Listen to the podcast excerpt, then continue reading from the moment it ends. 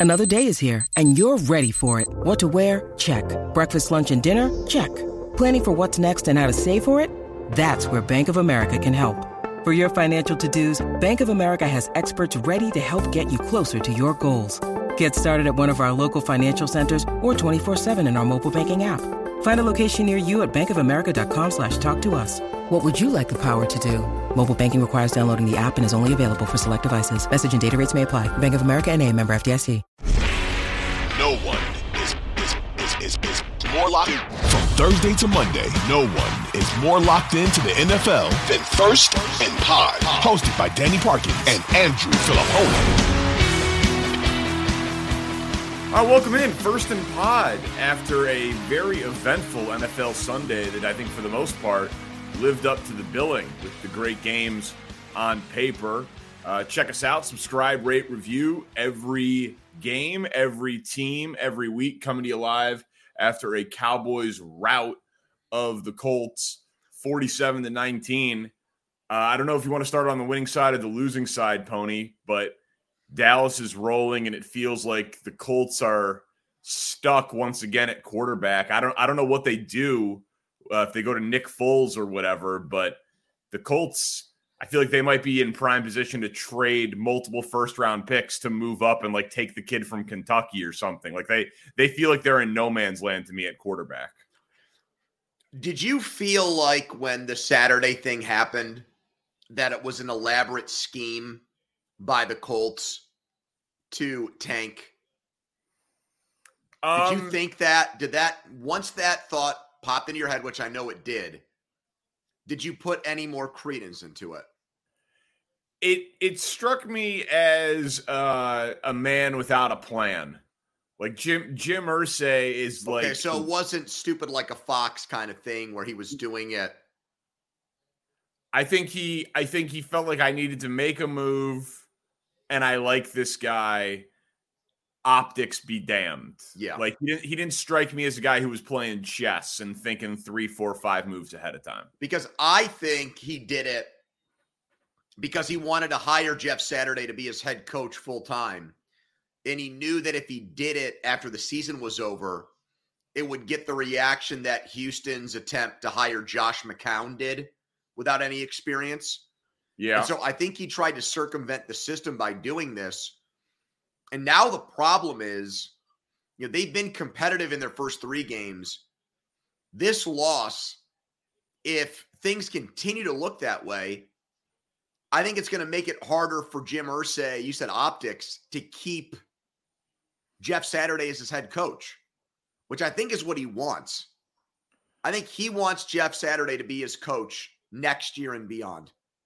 Well, I think we've seen he can do whatever he wants. Like, who's going to stop him from doing it? Well, last year Houston got stopped by the NFL. yeah, but these guys, man, like he he's already there. They put him in place. I well, I know that's why I think he did it. that's why I think he did it in the in the season, so he could just pass it off as an interim thing, and then after the season, find some kind of argument like, well, look how much closer we played in games. Look at what our record was, and then just roll them over into the next year. Yeah, well, that's not going to work because uh, they're they're not talented, and Matt Ryan's throwing ducks out there. Um, I like Alec Pierce. Like that that guy looks like a piece to me. They barely use him. I know, I know, but when they throw to him, he gets separation and yards after the catch. Uh, you know, Collinsworth was raving at one point in the game about how the offensive line isn't as bad as people had been talking about it, and they came into the year expecting to be the best unit. Like they, it's weird. I feel like they're not as bad as their record suggests they are, and if they had, could just get quarterback play, because they haven't had that in years, they wouldn't be a contender, but they'd be an above 500 team and kind of like what we thought they were going to be in the AFC South but four seven and one, four eight now that now four eight and one after the blowout loss to the Cowboys. Not bad enough, probably, to finish with a top three pick, but have a shot at a top five or six pick. I think they're going to end up just reaching on a quarterback. Uh, and then Dallas, that offense is good, man. Like I don't, you know, they're if gonna. If they not- did not have their history, and if they did not Well- have their baggage, then they would be, I think, a team that people were putting Super Bowl uh, expectations on. But the people that do that just do that because they want a reaction. They don't actually mean it. They just say it because they know that it's a polarizing thing that people are going to say. They're going to put it out there and they're going to get a reaction to it. But like nobody, the the you can you can take the numbers and twist them in a way that make the Cowboys look like a real bona fide Super Bowl contender. But it's just every time I say that, there's just uh, something that grabs a hold of me and shakes me up and tells me, dude, like they're the Cowboys. They don't ever deliver in big games. And that's that's the for- conundrum with formula this particular team has, though, what I was going to say is they are built to win in January. They well, I can. thought run last year's team was too. No, I I know. I mean, Mike Mike McCarthy is still there, but it- but the, the the how you would build a team like a running game should travel on the road, and a pass rush should travel. So they they they should be a very high floor wild card team. They should not. There shouldn't be many scenarios where they get blown out good takeaway team, good pass rush team, good run the ball team. But there's just something about Mike McCarthy and Dak, honestly, to to a lesser extent, that makes them hard to believe in. But the NFC, we've talked about it all year. It's completely wide open. That has a not be- chance. That has a chance to be the highest rated wild card game in NFL history. Cowboys and Bucks, which Yeah, will get be awesome. Sunday afternoon, and that'll be, I think, the highest rated wild card game in NFL history.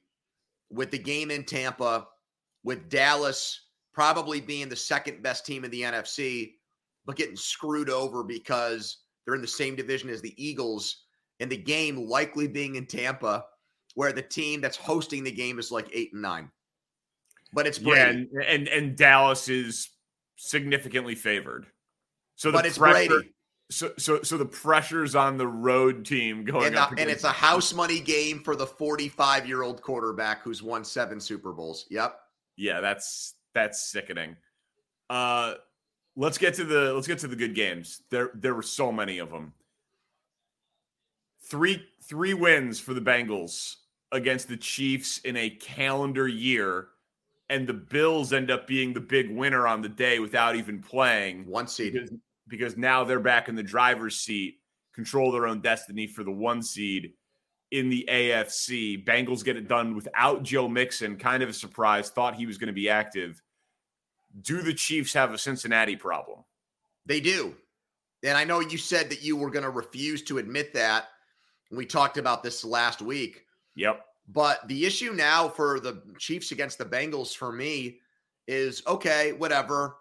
Joe Burrow's a generational quarterback, just like your guy, probably a future Hall of Famer.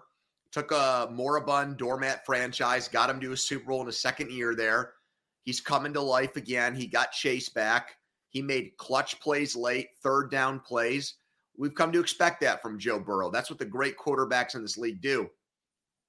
What's harder to accept for me, if I'm a if I'm a Chiefs fan, for the second consecutive game against Cincinnati, your offense played like shit, and it did for the final 30 minutes of the game in the AFC Championship game, and it did again today.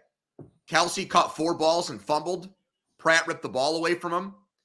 Um, Mahomes' numbers were extremely pedestrian by his standards. Like, what's up with that? Why are the Bengals defense with a defensive coordinator who nobody knows his name?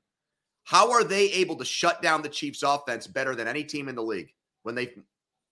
Well, the the Chiefs they, had two great drives in the third quarter, and and then the Kelce fumble is a play that shouldn't happen and doesn't really happen. Like a first ballot Hall of Famer making a horrifying play like that and just tilting the game, and you give Burrow an extra possession late, and he drives down the field. Then the Chiefs miss a long kick.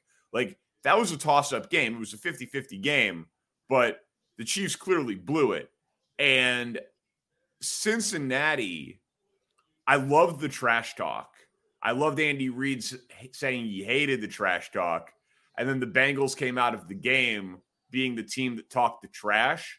Like, I still feel how I felt on the last podcast heading into the game, which is fine, the Chiefs can lose. The Bengals needed the game more. They've won four straight just to like solidify their playoff positioning, given how tough their schedule is. And now they've won four straight. They're eight and four. They're a virtual lock for a playoff spot. So like I I still felt feel that way. But what is true is of any team that the Chiefs could face, the Bengals will have the least fear factor about it. And you talk about the the uh, the Bucs playing with house money in that scenario, the pressure will be all on Kansas City, which is just so weird in that spot. But you know, often I guess you'd say the pressure would be on the home team and the team with the Super Bowl aspirations. But Cincinnati was in the Super Bowl last year. Like, how often do the do the conference champions with a Hall of Fame caliber quarterback get to play a game like that with house money? But they absolutely would. Yeah, and uh, well, let me just say one more thing. I'm not even sure that Mahomes' touchdown should have counted. I've watched that play 15 times. I'm still not convinced it was a touchdown. It so was game, badass though. Well, yeah, it was, but I'm still not convinced he scored. I'm not either. So I'm not even sure the game really was that close when that play could have gone the other way. And then the and then for Kansas City, I get it because they have an invincibility factor against just about everybody else. But you're tempting fate if you got to win an extra game and that first game is against either Herbert or is against the Jets defense. Like you'll be favored by a touchdown, maybe more. Definitely against the Jets, maybe like closer to six and a half, seven against LA, and you'll probably win that game. But yeah, you are tempting fate as you know, there's a 25% chance maybe that you lose and you got to win an extra game. So that's that's what they lost today or forfeited by losing this game. Oh, it's ma- I mean, it's it's massive. Absolutely. I mean, with the, with the new the new playoff format is great uh, for a couple of level reasons, but that's one of them. That the and probably the biggest one is that the best teams. Yeah, that's why I loved it. Why would why were we rewarding the second best team the same way we were rewarding the top team? Yeah, the old way. Yeah, no, it's it that that that part of it's great, and the best teams will be much less likely uh, to have nothing to play for at the end of the season. All right, this game is amazing. Um, not really how it played out on the field, but in terms of the storylines. Like I feel like we could do an hour long podcast on the ramifications of this game. So I'm going to break our rule and ask two questions off the top, okay. one for each team. Dealer's choice, but we're going to spend time on both. Jimmy G out for the season in a Niners win. Are the Niners Super Bowl dreams done? They signed Josh Johnson for his third stint upcoming with the Niners. And Purdy, the guy who played in this game, he was Mr. Irrelevant. So are the Niners Super Bowl dreams done? And then on the other side, I talked about this on the last pod. Are the Dolphins on fraud alert? Given they finally played a good team, that team lost their starting quarterback and they still got blown out and Tua looked bad. So Dolphins fraud alert, Niners Super Bowl dreams, are they over? We can start on either one. Uh, I think the 49ers should have called Big Ben. So that's hmm. why, yes, I do think that they're done. I don't know why they didn't. I can text him and ask. I don't I probably should have by now. Not that he'd get back to me. But sweet, that, sweet humble brag of having Big Ben's number. Very that cool. to me is an easy one. Why wouldn't you make that call the same way that teams have done that with Drew Brees and Kurt Warner and tried to Philip Rivers tried to coax the guy out of retirement to just manage Maybe because he was awful last year. Yeah, awful in the way that he had seven game-winning fourth quarter overtime comeback wins. Yes, at 38, awful in that respect. Yeah, um, awful in the he's a statue. And what are the two quarterbacks there currently? A Josh rookie Johnson. and a guy on his 13th team. Actually, check that 14th team. Oh, there's some repeats in there, buddy. Because yeah. like and said, UFL teams in there yeah. as well, a league that is no longer around. No, they're they're fucked. I mean, look, uh, we loved the roster and knew that Garoppolo always has you he's a known commodity. He is what he is, but he had gone four games without throwing an interception. He had the good game 2 weeks ago. He's gone to a Super Bowl and the two NFC championship games. So, surrounded by good talent in a system he's comfortable with, you knew that they could win games in January. But I can't say that about him now. I don't see a Nick Foles, Jeff Hostetler vibe to this team with Brock Purdy. Yeah, I mean, so as someone who has some some of them at 19 to 1 to win the Super Bowl, it's sickening. I mean, they were they were seven and a half to one the start of the day to win the Super Bowl, just just behind the Eagles uh, in in the NFC. But Johnson's been there with Shanahan, right? So he knows the system in theory. Yeah, they should play him next week, and just I, hope he's Geno Smith light. Right. I I think that it's like the scene in The Princess Bride. There's a difference between mostly dead and dead. Like it's mostly dead, but the rest of the NFC, it's still like a team no, it's dead. By, a team coached by Mike McCarthy. It's dead.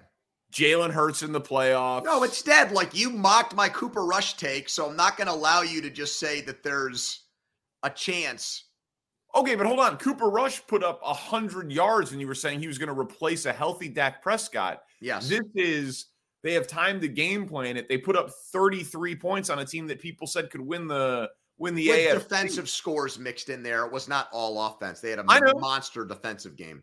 Well, their defense is monstrous. Yeah, but when it, not when it runs into guys like Mahomes. They, they they just played a top five offense. Fair. Good rebuttal. They just, you know what I mean? So like that that my if they if they have the best defense in the NFL. Yep. And McCaffrey looked amazing today. And we know Shanahan can run with any anybody back there, but now McCaffrey's looking awesome in the in the flow of the offense. Like I I think it's dead, but again, the uh, defense running game coaching, man. I mean, a wide open conference. The, they, they, don't have to go through Hall of Fame quarterbacks. No, I, well, yeah, but they've got to go through Dallas, who's won two games now where they've just made it look like a college football SEC FCS matchup. They've done that twice, and one was to the team with the second best record in the conference. I understand. And the other thing is, Shanahan has proven that when he doesn't have Jimmy G, he doesn't win. He's had quarterbacks like Nick Mullens and guys like that who have gone in, and his record is atrocious in those situations. So I wouldn't expect that to change just because he's got Christian McCaffrey now. I'm sorry. Well, he won today. Um, and the Dolphins aren't a fraud. They they're allowed a mulligan. They get one mulligan. They they used it up. They shanked it off the tee. They don't get a second one. Okay. But they get this one. Okay. Their wins are Buffalo in week one, which is, you know, good or excuse no, me. No, it's not a week one. In, in in week three, excuse me, week three. So no, New England, Baltimore, Buffalo, Pittsburgh, Detroit, Chicago, Cleveland, Houston. Yeah. Rest of the season's tough, man. I know it is, but they've beaten two division leaders already, even though they were in strange ways. I'm not going to completely abandon them because they had a bad game on the road in San Francisco. All right. That all I'm saying is that that is, my my antenna was up ahead of the game. I like San Francisco. I bet San Francisco. San Francisco lost its starting quarterback, and they still got blown out. And Tua, dude, looked horrible. He did not have a good game. I know I ankle injury. He like he got hit early, and he looked flustered. It reminded me of the first time that we had to see Dak not behind you know, Travis Frederick and Zach Martin and Tyron Smith and La'el Collins. Like Z- Dak Prescott, the first like four years of his career, had the best offensive line in football. And then the first time those guys were out and hurt, he was like, oh, it looked petrified. He, he eventually like regained his footing, but it looked like Tua finally had to deal with a little bit of adversity, a little bit of contact, and he got completely scattered. Like that MVP talk should quiet. Uh, that idea that like they're elevated because of him should quiet. I'm not I'm not saying they're not good. I'm not saying they're not a playoff team, anything like that, but they've got they're they're they're five left it's it's in LA against the Chargers, in Buffalo, home against the Packers team on Christmas, who's we'll see in New England, and then against the Jets. So Jets defense is good, Patriots defense is good at LA. Buffalo's we'll see. Like I don't know, man. I I I could see them losing four of five to to end the season. I really could. Well, it's Tua's first loss as the starting quarterback, and the optics were bad. I would agree that they're probably going to win. Uh, I would say 11 and 6, 10 and 7, and finish second in the division. But I'm not, you were never in on them really all year. Correct. So I'm, this take is not surprising. It's confirmation bias by you. Probably. You fe- yes, you feel and so they played I a good, loved, they, they played a good team and they looked like an average team. Yes. But I was in on Miami from the very beginning this year, so I'm not going to be swayed by your rhetoric in one game. Okay. Okay. So I have been watching the Eagles very closely because Jalen Hurts is a pretty good comp for what the Bears are trying to do with Justin Fields. Mm-hmm. And I just I'm just kind of blown away by it. Like, I'm wondering how many quarterbacks would look awesome. And I don't mean this in any way of taking away from Jalen Hurts, but behind that offensive line with that running game that he's obviously a huge part of, and throwing to that pair of receivers and DeVonta Smith and AJ Brown, who had the awesome revenge game against his old team. And yes, the Titans t- secondary is terrible, but like it's pretty incredible that today Jalen Hurts had 300 plus passing yards in three quarters, and we're a week removed from them having what 360 rushing mm-hmm. yards against the Packers. Like they they can do it in any way, and it feels like they have just built offensive coach. Like it feels like they have just built the perfect incubator for. We don't have a blue chip prospect at quarterback, but we are elevating him and maximizing him. Should every team copy how the Eagles are surrounding and supporting Jalen Hurts? Is basically my premise here. So there's a lot to that. There's like investing huge in the offensive line, which they've done, where after Indy, they're the second highest paid line in the entire league. Yep. So that's component one. And then the other one is you make the huge deal to get the wide receiver there for the quarterback. And I feel like people have been trying to do the first part of it since football was invented to protect their quarterback. It's the second part that is the new thing. And what's so, to me, what's so um, fascinating about that is everybody acknowledges that college football produces better wide receivers than ever before because that's the way that game has evolved. And yet, that has not stopped teams from trading multiple first round picks and spending what used to be quarterback money for wide receivers Adams, Hill, and Brown. Yeah. So, as long as those deals work, and in two or three they have with Hill and Brown, I would expect that to continue. Like, oh, and Davante Adams is not the problem for Vegas. He was oh yeah, no, no, yeah. I mean, when yeah, exactly. I mean more so in the it, it, it yielding wins sure. from the deals. Sure. So like I would think where you are that would absolutely happen. You know, that it, the Bears would trade for name, great, alpha dog, wide receiver one that's out there. And I think we'll see two or three other teams attempt to do that this offseason.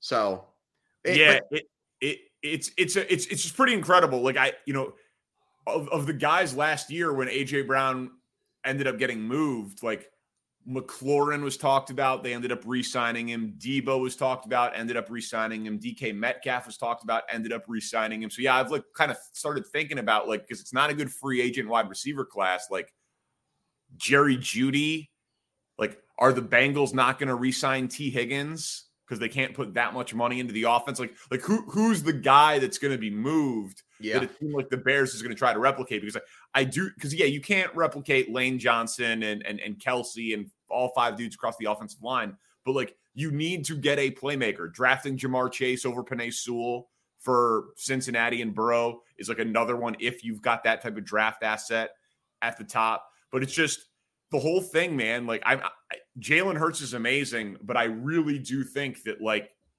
20 quarterbacks at least would be absolutely well, I, there. I, I think the hyper aggressive front offices are getting rewarded for those moves.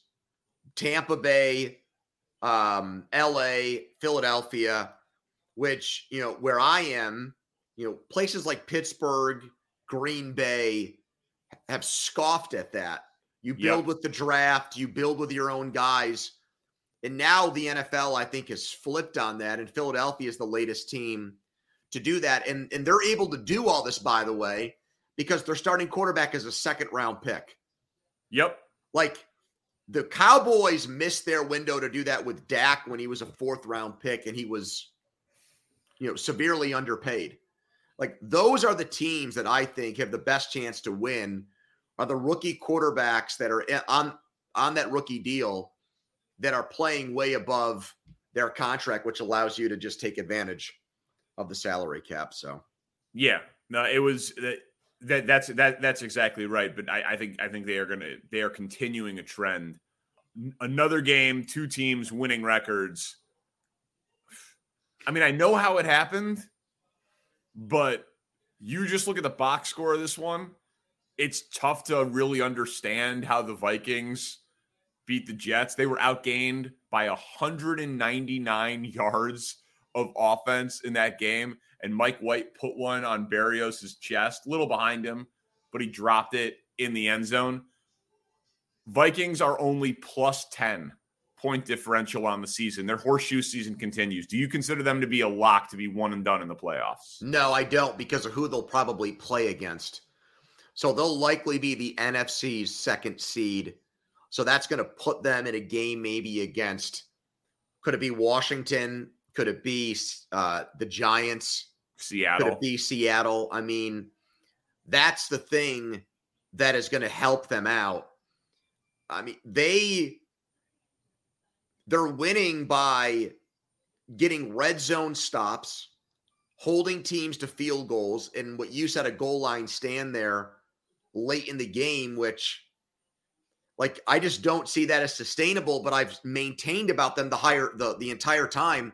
I don't think that they're getting enough out of their roster. I think their team is better than the way they've played. Like they're probably not as good as their record, I don't think they're a 10, 10 and 2 team, but I do think that like they've won games that they don't deserve to win. But I think on paper they're a better team than that, Danny. Like they they, they they've got high end talent. Right. Um the Jets thing was so self-inflicted though. Like I know Mike White fever has swept the Meadowlands, but like you're on the 1 yard line.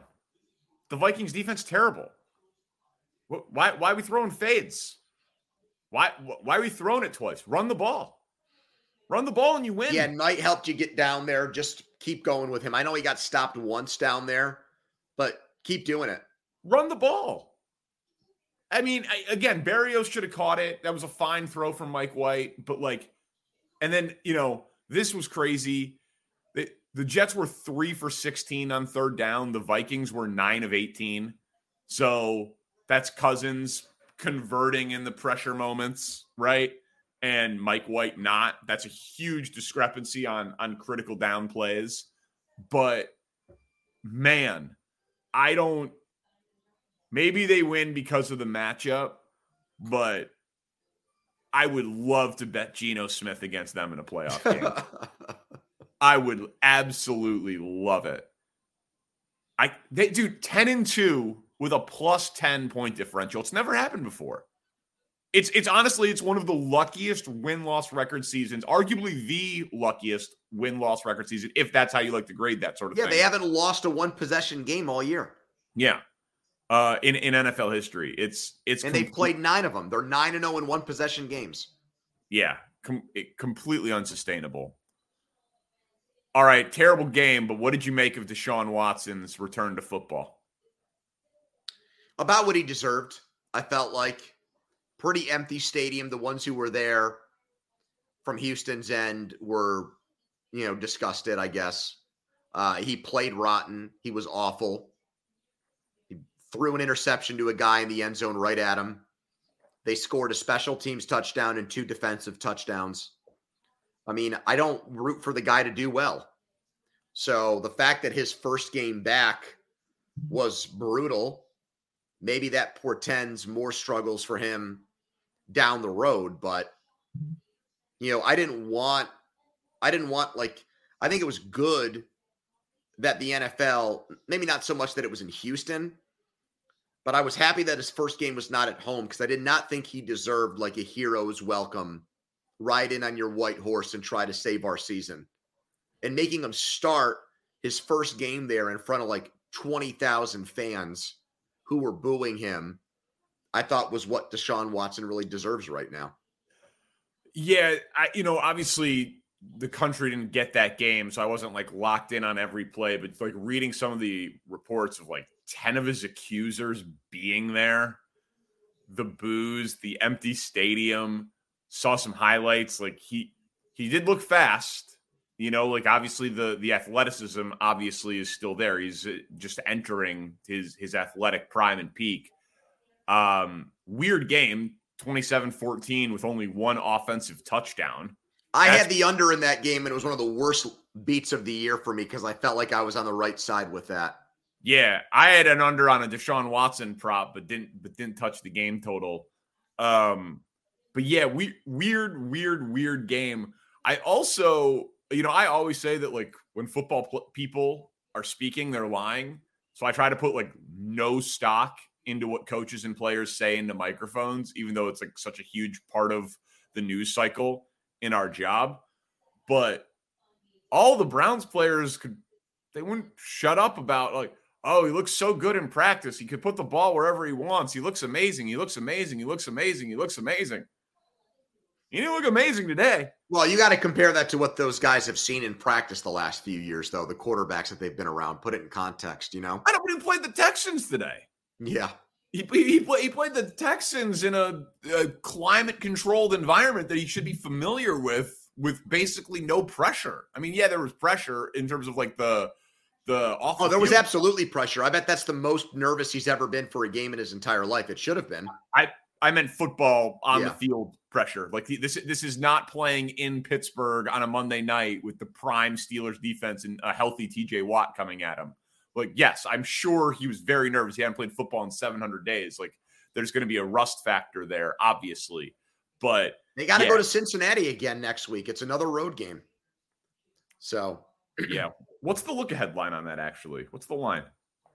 That's I haven't looked, but if I'm going to guess, I would say Cincinnati minus six and a half, even though the Browns have owned Burrow. Four and a half. Four and a half. Yeah, that's a that's a Cincy bet for me, buddy. me too. um, Denver, Baltimore.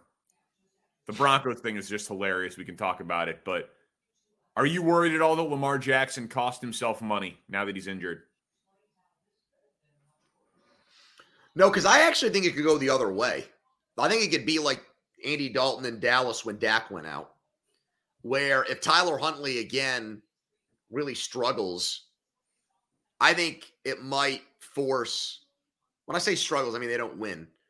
I think maybe Baltimore realizes even more so how irreplaceable Jackson is. And maybe Lamar, who represents himself, of course, has a second injury and he's more willing to take a long term guaranteed contract than just play it year by year like he maybe had planned on doing. So I do actually think this could get them closer together from a bargaining uh, point of view. I, I, I do think the thing that sticks out to me the most about this game is how it's just oh well Russell Wilson sucked again and the Broncos offense was just laughably bad and it's just like it doesn't that doesn't that doesn't move the needle anymore. Like Dude, they are Tyler Hunt Tyler Huntley completed two fourth down conversions, marched him downfield to win the game like a 90 yard drive. It's like, oh wow, good for like the Ravens that they found a way to win this game. Like the fact that the, the Broncos scored nine points again was like a secondary like headline to the game. Like not even like not not even close to the main takeaway from it for people. Well, I mean, Lamar Jackson's a borderline superstar, and he got injured, and we don't know how serious. Sure, but I'm saying we're like we've just come to expect that the Broncos are going to put up less than Dude, two touchdowns in every yes. game.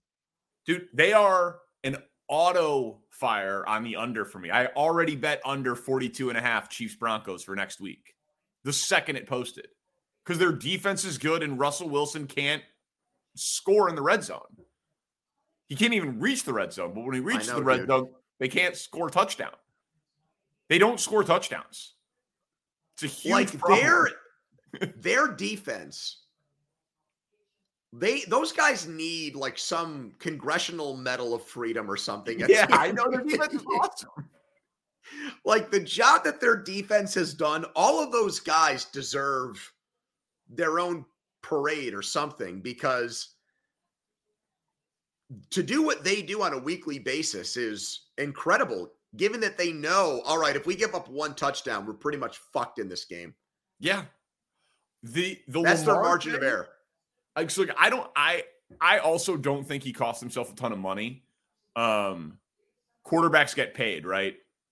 Wentz got 20 something million this year. Matt Ryan still taking in huge money. Like the Bears gave Mike Glennon 18 million for a season a few years ago. Like if Lamar Lamar Jackson's gonna make an unbelievable amount of money for a really long time because there's just not 32 good quarterbacks in the NFL. And I, on his best day, he's the best player on the field. Um, but it is interesting to me what's happened to him. Do you remember early first in pods, week one, week two, week three? We were like, dude, this guy's going to win MVP after betting on himself. He had 10 touchdowns through the game. Yeah, because he was games. carrying, he was like carrying them. He was just the reason why they were winning games. or the reason why they were explosive offensively. Yeah. Like so then from week, from week four through the start of this game, he had seven touchdowns and five picks and a passer rating of 80. Well, Danny, this gets back to what I said to you on another early podcast. Somehow his struggles pre injury last year, his numbers got just washed away. Like he was not objectively a good quarterback last year. No, I know. I know you're right. And that kind of got lost in the narrative of like, he deserves to get paid, especially with what money Deshaun Watson got and what happened with Kyler Murray. Like there was some kind of there was like a martyrdom for him, which I totally get because the guys that got paid over him both play a you know a demanding physical style of quarterback where they are runners and they're not as accomplished as as him.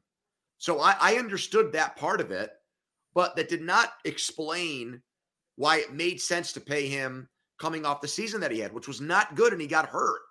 And outside of the first three weeks, like you said, he's regressed back to being that quarterback, which the the, the what it's going to force people to say is that the Ravens have not done right by him with the players they've surrounded him with, which is hard for people to admit because they're held up as one of the great front offices and coaching staffs in the entire NFL. Right. So I mean, I've been can't bring themselves to say that about them consistently. Yeah. yeah. That's been, I mean, that's been my thing. I, I wanted them to make the AJ Brown trade. Like, no, instead they traded their best receiver for a first round pick. Right. But I mean, Bateman, get, get out of here. Like, find that guy a possession, move the sticks receiver that he can target 10 times a game and make his life a little easier. But yeah, I mean, he had 11 passing yards today. He had the ball, he had the ball three times before he got hurt. Yep. Like he, you know, so yeah, he he's going to get paid. He's going to get paid a lot. They're probably still going to tag him. He's going to be fine. But whew, someone's up there, man. Um all right, obviously I've got a ton of J- Justin Fields thoughts, aka Superman. So we can do that if you want. But is there a scenario in your mind? Packers run the table, get to nine wins, and sneak into the playoffs. Is it on the is it on the board? No. It is for you. Well, okay. Here's their schedule. Oh, I know their schedule is easy, but they're a bad team too, so that's the problem. Bye bye week. Yep. Home against the Rams. At your Miami Dolphins. That's the tough one. Home against the fraudulent Vikings, who they got some payback coming to for that week one ass kicking. Home against Detroit. So bye week three of four at home. No. In Miami. I don't I, I see one easy game, and that's the Rams. I think the other three are at best coin flip games for them. Uh, so no, I don't think they'll make it. I think the the broader question for the Packers is did they actually hit on a wide receiver? Oh, dude, is, Watson is Watson is fun. He's so okay. So he's so fast. He's so fast. So that's you know that's a huge deal to me because he's got what, seven touchdowns in his last four games. Yes. Or no, oh no, he had, he had two today. I think it's he eight. had a rushing touchdown. So that's yeah, yeah. I think, I think I think it's eight touchdowns in his last four games. He had a rushing touchdown in this game. Yeah. So it looks like they found a really good wide receiver in the second round of this draft, which is not to say that that washes away their other sins of like trading Davante Adams, not finding a way to keep him happy, not being able to placate him when he wanted to go play with this college quarterback, not you know passing on Jordan Love, the draft yeah. Jordan Love. Yeah, I mean the free agent moves that they made, Sammy Watkins, all of those things. But they like last year's draft, they got that right. Is uh, from my perspective, they got the draft part of it right. They got a really good young wide receiver weapon for their quarterback. So yeah, I just is, wonder if it, if people now are going to be able to admit that they were wrong about that. Well, Watson's highlight was that early season ball goes right through his hands. That's Minnesota moment in week one. And then he didn't really do anything for six weeks. Hurt. And right. And that, but now he's become, he's not a high volume guy yet. He's like a big play guy. I mean, could he win the rookie of the year? Uh, I don't. Pierce has fallen off a cliff. Walker got hurt today for Seattle. He had an ankle injury that forced him to leave that game. So the awards markets aren't up right now. Um, yeah, I mean, so they got four games left. He's got eight touchdowns, I think. Uh, That's a shitload of touchdowns, man. Yeah. So if he gets to like 12 touchdowns, maybe, maybe. I bet you get long odds on that dude right now. Well, who's the obvious candidate?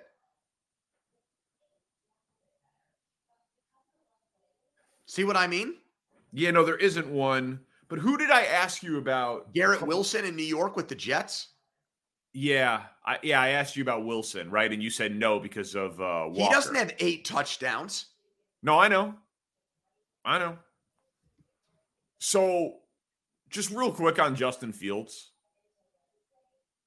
he had his third rushing touchdown of 50 or more yards this season today. No quarterback has ever done that in a career. What? That's right. Mike Vick never did not have three rushing touchdowns of 50 yards or more. Justin Fields has three this season. Damn. Dude, he is unbelievable. Like, he's throwing the ball, like the two interceptions, okay? The first one was objectively on Equanimeous St. Brown. Yeah, like, I saw it. Jaire Alexander was like, that wasn't hard for me. That guy is slow. I could see what was coming at the top of his routes because it takes him forever to come out of his break. That's what Jaire Alexander said Damn. after the game. Like, and then the second one was was a was bad, but they're down nine with 90 seconds left, and he's trying to force a ball and make something happen. Like, yeah, you know, the game was over. He he was making throws from the pocket. He has no pass protection. He has no difference makers as pass catchers. The guy is really special. And it kind of seems like Luke Getsy, the play caller, might have been either like shaving points or listening to the show and like just trying to help the team with draft position. Because every time Fields would like throw, like make an unbelievable play, like the 49 yarder to N'Keal Harry or uh the the play to Kmet down the left sideline, which was unbelievable awareness. He would just like stop throwing the ball and take it out of Justin Fields' hand. Well, and and the like, kicker looked like he was shaving points too. Didn't he miss an extra point in the field goal in this game? Yeah, it was unbelievable. Like it was like because people people here are like, oh, you have to learn how to win. Justin Fields had an opportunity to win late and didn't do it again, just like the Lions game, just like the Vikings game. Yo, there is no evidence that suggests you need to learn how to win. Like we asked Boomer Esiason about it. He was like, look up what I did the year before we went to the Super Bowl and I won the MVP. Like they had four wins. Well, yeah, look Troy- at Joe Burrow uh, in his rookie year. He didn't win. It just Yeah. flipped. J- Peyton Manning, No, Troy I think you guys. I think you guys are in a great spot with him. I'm very jealous of it, actually. We're in an unbelievable spot. They have a hundred million of cap space. They would have the second pick in the draft if it ended today. Why aren't people then like just lining up to tell you how right you are about that? That this is a great situation. Because the media establishment, I sound like a raging right wing YouTube commenter or something. but like the media establishment in this town apparently is just archaic because they've like never seen a good quarterback.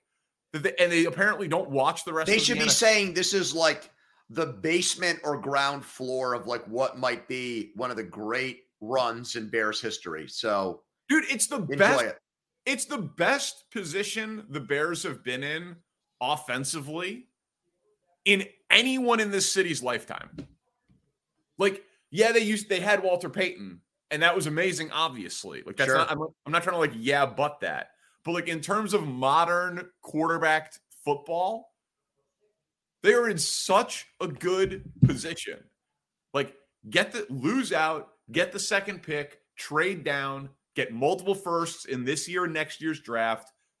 What's going to suck is you're going to have to pay him, but like you're not going to be able to totally take advantage of the rookie contract because of how bad the roster was. But whatever, man. You the Bears have Superman playing quarterback. It's so exciting to watch these games, and they keep losing. It's unbelievable. All right, your game. Steelers Falcons. So I didn't watch a ton of this, but I'm curious. Just looking at the highlights in the box score, what's the bigger deal? That they've won two straight and won three of four, or that it's now four straight games for Kenny Pickett without an interception? Well, just like you were saying with your team, it should be the latter. It should be that you've got a quarterback that is not making highlight reel plays like Fields, but the game is not too fast for him. He's not having problems reading defenses. He's a little bit conservative at times, but that's okay because he doesn't want to lose a game with a poor decision. And he's still making enough plays where they're winning games. You know, they scored 16 points in the first half again and had 250 yards of offense. So, you know, he's doing what he needs to do to win. Uh, but I think there's there's going to be a lot of conversation about them in their easy schedule and Tomlin maybe somehow pulling a rabbit out of his hat and avoiding that first losing season because they're five and seven. They might get Huntley next week at home in Baltimore. Then they go to Carolina. So that would be seven and seven if they win both of those games. Then it's the Immaculate Reception anniversary game at home against the Raiders. That would be eight and seven. And then they close with at Baltimore in Cleveland. So they could conceivably get to nine wins, which would be impressive given the way their season started. Did you see that Tomlin at halftime was walking back to the field and some guy was like, Hey man, good game. And he goes, I'm fucking working. What was that about? That was a brutal look for him. Like, come on, Yeah. man. Yeah. It it was ridiculous. like the guy was like trying to be like thumbs up. And Yeah. like, I'm fucking working here. Okay, you hardo. You're that Sure. like goes against everything. Like, oh, he's such a chill guy. All these players love him. He's not like this dinosaur stick in the mud prick coach. And his true like- colors came like what? Come on, man. Like you can't Just be nice to a paying yeah, or you can't be just nice to a paying customer and just say thanks. How about a thanks or appreciate it? Wait, thanks would be a human emotion, but like these guys in a game, you know, he's he's looking at his fucking sheet of paper, halftime's 12 minutes, he's walking back onto the field. Like you want your players to have blinders on and like just be like totally locked in and focused. A fan was like, "Hey, Coach Tomlin, thumbs up," or whatever the fuck he said. and you scream at the guy. It's just ridiculous. I mean, that's something you would expect out of like Belichick, isn't it? it's something I would not. It, it, it- it's something I would expect out of the coach of Last Chance You. It's something I would expect. or like the villain in like a football movie, like the asshole that coaches the team that like It's like Bud like Kilmer in underdog Varsity team. Blues. yeah, exactly. Yeah. Like, like, what are you doing, you weirdo? Uh, oh man. Dude, those Falcons uniforms might be the sickest in the NFL. And it's funny because their normal uniforms are the worst in the league. They're right up there with Tennessee's uniforms as the absolute shit. Those uniforms they wore today are so clean, man. Oh my god. Have you ever heard my theory on what should happen to the Titans? no. So the Texans should just be the Oilers and should be able to use all the Oilers colors and everything else. And they should just force Tennessee to rebrand as a Nashville nickname team and just come up with a whole new uniform scheme and logo because everything about their look just screams like XFL fake football league shit I like that. and the fact that none of the Oilers stuff is allowed to get used is just a total waste of a badass logo and color scheme. Yeah, no notes. That's a perfect pick. 10 out of 10. Thank you. All right, can, let- let's blitz through these games here so Okay. Spencer doesn't get mad at us for going so long again. Um, Giants Commanders, did you learn anything about either team in the tie? I did actually. I did. Um, I just Heinicke. Ryan Fitzpatrick had that like I'm going to throw five touchdowns in a game, but then the next week I might throw five interceptions, and that's really what ultimately prevented him from becoming a stable starting quarterback for someone. But what's so crazy about Heinicke is the dude, when the game is late, just turns into a totally different player. Like Yeah. they're backed up with fourth down. It looks like the Giants are going to win the game 20 to 13. And he makes an incredible throw. And then they get stuck in another fourth down situation. And he did it again. I Like- love the guy. The Giants should have won that game 20 to 13. But the quarterback for the other team, even though he did not have a good game for the first 55 minutes or whatever, made humongous ballsy plays again late. You have to respect that. Two quick things. One, the next time I bitch about an unlucky gambling result, I had under 41 and a half. Oh, wow. 2020 tie, baby. Oh my goodness. Yeah. I can't. I, I. What do you think? A month? How long do I have to go before I bitch about a result in gambling? Yeah, That's you need to remember that the next time you lose like a basketball game at the buzzer on some bullshit like foul. Right. That's pretty something. good. A, a tie in football under 41 and a half, 2020s. That's pretty good. And then what do you think about this rule proposal?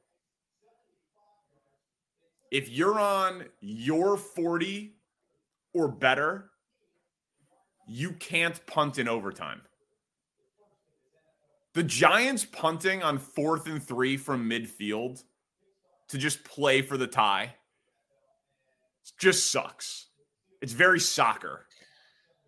But you know what? It's probably going to get him in. Well, I mean, I, or it's probably going to help that. him. Dude, I I understand that. I I I know why they did it. But this is an entertainment product. We make rules at times not to, to make it a little harder to win, but to make it a better entertainment product. We don't like ties in American football.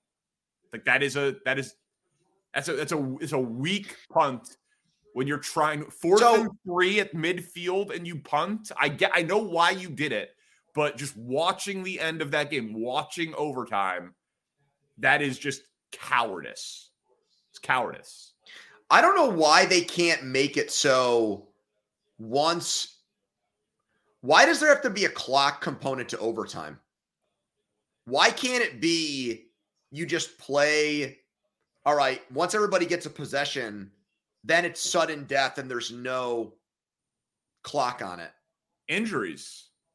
They they don't want you to play. Forever. When does the NFL care about that? They instituted a 17th game. There's an extra playoff team. No, the players' union cares. I think they don't want the game to go forever. But yeah, I I mean, I I hate ties. How long is the game really going to go? That makes like it's going to be a 20 minute overtime. Okay. I don't know. I don't know, but I just that that play just really offended my sensibilities. Um, Vegas and Chargers. I didn't have a ton here. Chargers defense pathetic. Um, I have one for you. Okay, I had Davante Adams. Go ahead. Do you think Staley's going to get fired? Because I would say, gun to my head right now, they're going to miss the playoffs. So what happens then? Yeah, my guy. I I went so hard for him last year. Like I, it's still it, I get taunted. And you tried to bring that take back from the dead last week after the Cardinals two point play. I mean, he's a defensive coach whose defense is bad, and their offense doesn't feel like it should be as good, and feels like Herbert deserves an offensive guru there. But they are ravaged by injuries, man. They're ravaged but by that excuse goes out the window if the Jets make the playoffs over you, don't you think? If you're at home again and you blew it last year because you got beat by the Texans and then you lost to the Raiders, and now this year, even with your injuries, you're gonna let a team that's like Vegas over under was four and a half wins before the season started, and they've benched their number two overall pick. They eke out a playoff spot over you, man. Like it'd be bad. I think it'll be the type of thing where they'll say like the only way they would fire him is if they had like what would be perceived as the home run hire. Like well, they should try to hire Sean. They should try to hire Sean Payton or Jim Harbaugh. That's what that's what I'm talking about. I was going to say Sean Payton. Like, I don't think they would fire Brandon Staley to hire an offensive coordinator. But I do think that they would fire Brandon Staley to hire Sean Payton. And if Sean Payton wanted a that'd be a great job for him to take. Um, my only thing was Davante Adams, like if you had one receiver to put on your team to win one game, I still think he's the number one pick. Over Tyreek Hill? Yeah. I mean, I think it's Tyreek Hill, Justin Jefferson, and Davante Adams. I think that's the. Th- I think it's a three person conversation, and dude, Davante Adams just gets open whenever the hell he wants. Tyreek Hill is faster by a long shot than the fastest human beings on like planet Earth, man. yeah, yeah. It's not as big, not like not as valuable in the red zone as Davante Adams. And I mean, yeah, Spencer mentions Cooper Kupp. He's out with the injury. Kupp and Adams were the two first team All Pro guys last year. He probably deserves to be in the conversation. But some of the degree of difficulty catches that uh Davante Well, the Chargers had. might also not want to leave him wide effing open like they did on a play that resulted in a touchdown in this game. That's also Yeah, I could have caught that one. I could have caught that one. Uh two games left. Okay. Jaguars, Lions. What do you think? Because both of these teams, it's all about like projecting the future and everyone's trying to find out which team like they want to yep. fall in love with. So which thing is more meaningful long term? The fact that the Jaguars are capable of getting blown out by Detroit, thus indicating how far away they still are, or that the Lions offense is just when they're healthy like they were earlier in the year, just capable of putting up 40 points in an NFL game. Which of those things feels more meaningful? Well, I think it's actually the Lions because they've got to figure how much of this they think is real with Goff. He's got 17 touchdowns in Detroit this year in home games. He's been very good in Detroit. Not so much on the road, but when you've scored, I think it's 30 plus points now six times this year, and you've scored 40 twice. They have been a great offensive team. It's their defense that's been their problem. So we don't talk about this enough. If there's a quarterback that everybody had kind of written off as a placeholder, you know, Geno Smith has gotten all the headlines for what he's done as a placeholder quarterback. How about Goff? Like, I'm not convinced if I'm Detroit that I draft somebody in that spot now with the way he's played. No, I mean, I think it depends where you go, right? Like, if you can put Will Anderson with Aidan Hutchinson on the defensive line, I think that's going to be super attractive.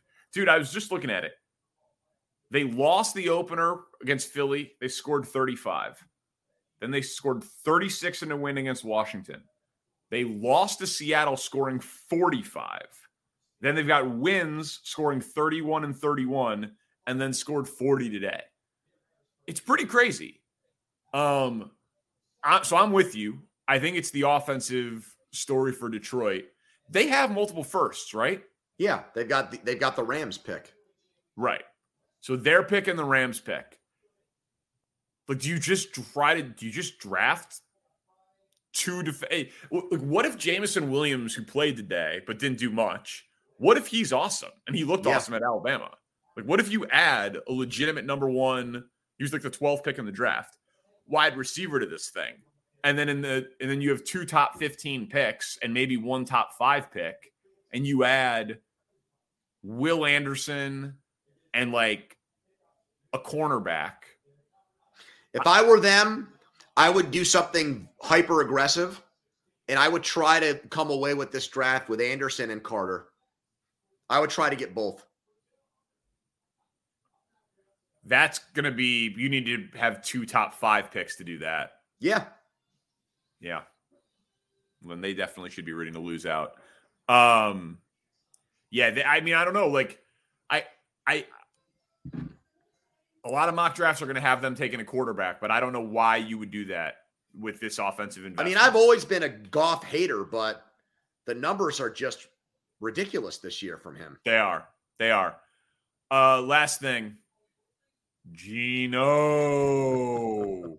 Geno. Man, did they save their season today, boy? Yeah, Wow. they did. I kept looking at that score and I'm like, oh man, this is going down in a heap of flames here. And then he made plays to DK Metcalf on that last drive. They needed that because Bobby Wagner tried to will LA's carcass to a win today there. 10 play, 75 yard drive at the end of the game by my guy Geno. I mean, yeah, it would have been a horrendous loss, but still in a good spot for a playoff spot, still for most improved. Is he going to win most improved or comeback? I didn't know there there is a most improved. Oh, yeah, there's not a most improved. Was Most the- improved NBA. Okay. There should um, be. No, I don't think he'll win. You think he's going to win comeback player of the year? Yeah. So you don't think Saquon can win that? No, I mean, sure he can. Okay. He can't. But uh yeah, I would I would I would I would give it to my guy Geno. Geno. Good point by Spencer. Come back from what though? Just being bad. Yes. Yes. Co- come back from not starting. I'm, I'm with him on this though. I'm with like like what He do they have to done anything in overcome? Other coaches thinking he sucks. Yes. Dude, do I need to go through the do I need to go through I'm with Spencer on this. Look what he said. Brian Robinson got shot and is a better case, and he wasn't in the league last year. Oh, stop, Brian Robinson. It was the fleshy part of the thigh. They gave Alex Smith the comeback player of the year when his numbers were objectively bad because he almost had his leg amputated. Yeah. because he was coming back from a horrific injury. There's nothing horrific that he's coming back from. He was just doubted, serially doubted by coaches and NFL teams. That's not a comeback. Uh yeah, it is. Comeback implies that at one point you were something. He was he, a second round pick and a starter for the New York Jets. Eight second round pick is that no, it's got to be like a physical no uh, malady. Yes, it does. Okay, I'll tell you this much. Geno. It's the best story in the NFL. if, if, if, if he doesn't win an award, we need to create an award. It's the best story in the NFL this year. The Danny the Danny Parkins heartfelt, yeah, sappy story of the year in the NFL. That's fine. Uh, last off, one. right back. Are you rooting for chaos Monday night and the Saints to beat the Bucs? So it's just a complete dog shit. Well, you are because you bet the Saints to win the division. So I'm asking yeah. literally the worst person that question right now. Yeah, dude. My if the Saints win tomorrow, some of my futures tickets, Lions are one win away, baby, from cashing the over at five and a half. Yep. So yeah, pretty excited about all this, all that's happening right now. Uh, yeah, I always root for the harmless anarchy in sports. I, I, I think Tampa's going to win, though. Yeah, so do I. Okay. All, All right, right, dude. Hey, keep telling friends about this. We're, we're getting we're getting plaudits from our from our bosses in email form about numbers going up. Yes, and I want to plot it in terms of like a raise. So that's why we need to continue to grow. Correct. This. Let's take Correct. the email plaudit to the monetary plaudit, please. Yeah. Yeah, that would be that that would be nice. Uh, so tell a friend, every team, every game, every week. He's Andrew Fillipponi. I'm Danny Parkins. We're produced by Spencer Ray. It's First and Pod. Peace.